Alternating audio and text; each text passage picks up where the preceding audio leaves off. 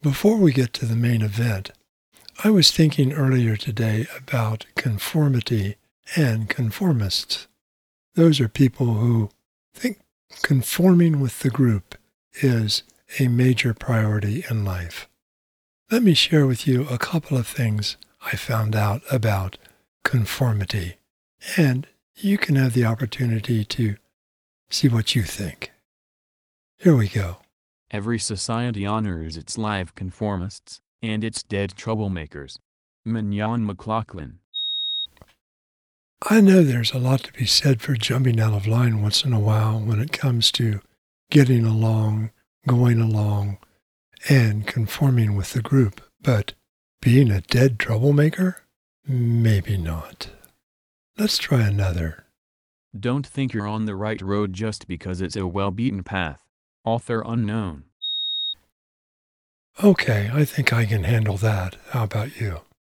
Let's get on with the main event.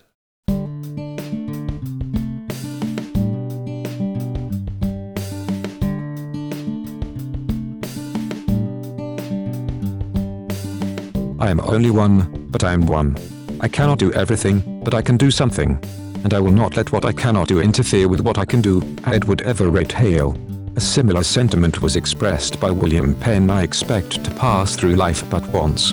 If therefore, there be any kindness I can show, or any good thing I can do to any fellow being, let me do it now, and not defer or neglect it, as I shall not pass this way again. Your best strategy over the long haul is to understand where people want to go and help them get there. You do this by talking with them about what aid and support they need from you and being sure they get it. It may seem more expedient to charge full speed ahead and others be damned, but being too self-serving ends up, in the long run, serving no one. Your success is best served by helping others succeed. The glitch is that, no matter how well intentioned, your offer to help is usually turned down or the response is, I will let you know, if you sincerely want to help, do not ask what you can do to help or wait to be asked.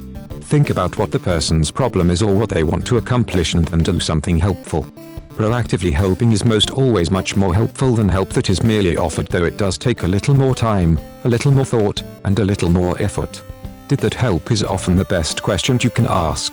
As Sunshine magazine pointed out, he who gives when he is asked has waited too long.